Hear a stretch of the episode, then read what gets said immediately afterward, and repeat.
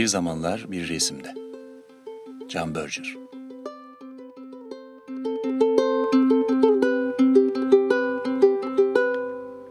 Resimler durağandır.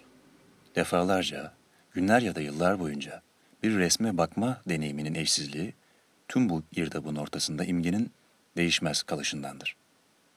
Kişisel ya da tarihsel yaşantılar sonucu imgenin önemi kuşkusuz değişebilir. Ama resmedilmiş şey değişmez. Aynı süt yine o aynı güğümden boşalır.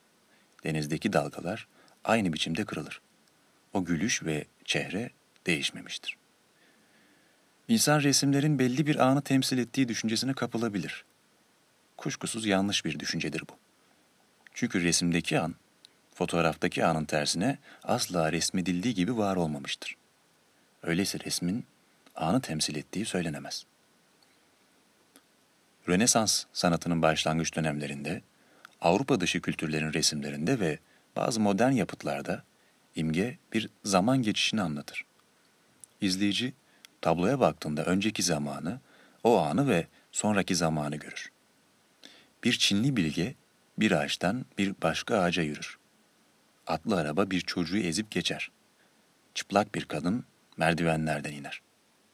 Birbirini izleyen imgeler kendi konturları ötesindeki devingen dünyayı gösteriyorlarsa da durağan olmaktan kurtulamazlar. Bu da durağan ve devingen arasındaki o tuhaf karşıtlığın ne anlama geldiği sorusunu diker karşımıza. Karşıtlık tuhaftır. Çünkü hem çarpıcı hem de sıradandır. Bir resim ne zaman biter? Sonunda gerçekten var olan bir şeyin karşılığı olduğu zaman değil. Bir ayakkabıya, bir çift oluşturulacak kadar benzediğinde değil. Ressamın olması gerektiği gibi hissedip hesapladığı, resme bakma sürecinin öngörülmüş ideal anına ulaşıldığı zaman biter resim. Bir resmin kısa ya da uzun sürede oluşumu, böyle bir anın inşa edilme sürecine bağlıdır. Kuşkusuz resmin ideal olma anı tümüyle önceden kestirilemez ve resimle değeri tümüyle doldurulamaz. Nasıl olursa olsun her resim kendi doğası gereği böyle bir ana gönderide bulunur. Resmin bir amatör ya da bir ressama ait olması resmin böyle bir gönderide bulunmasında bir değişiklik yaratmaz. Değişen şey ise resmin izleyiciye sunduğundadır. Ressamın önceden gördüğü resmin ideal olma anıyla resmin üretildiği koşullar değişmiş olduğunda yönetim, moda, ideoloji öbür insanların ideal an saydıkları şeyin birbirine ne kadar yaklaşabildiğidir.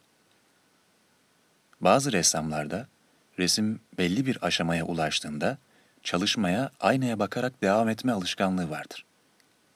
Aynada gördükleri imgenin tersidir. Bunun ne işe yaradığı sorulduğunda resme yeni, daha başka bir gözle bakma olanağı sağladığını söylerler. Gözün aynada yakaladığı, resimlerin gönderide bulunduğu o gelecek anına ait bir imgedir belki de.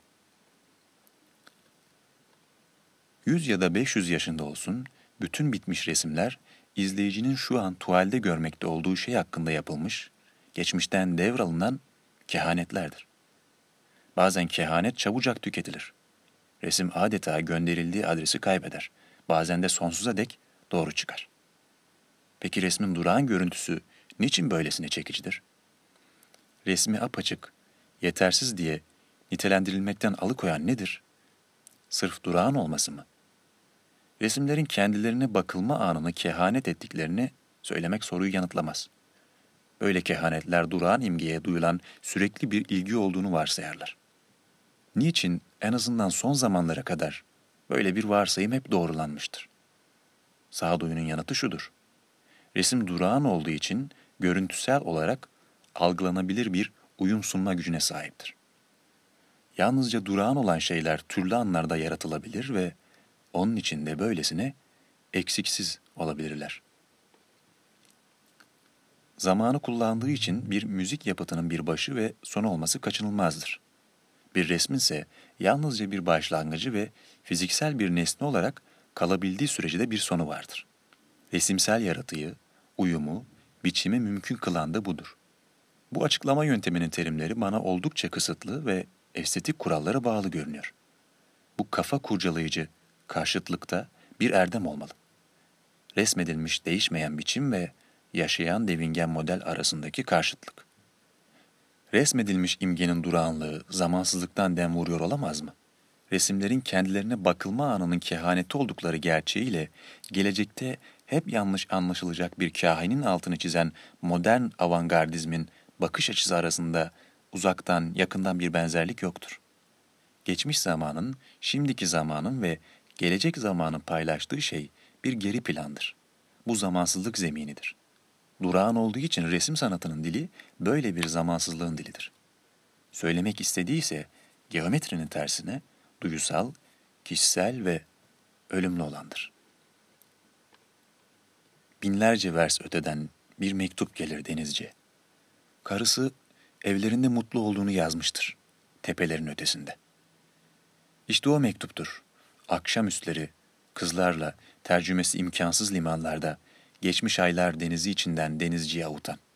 Bu sonu gelmez seferler bir gün bitecek diye.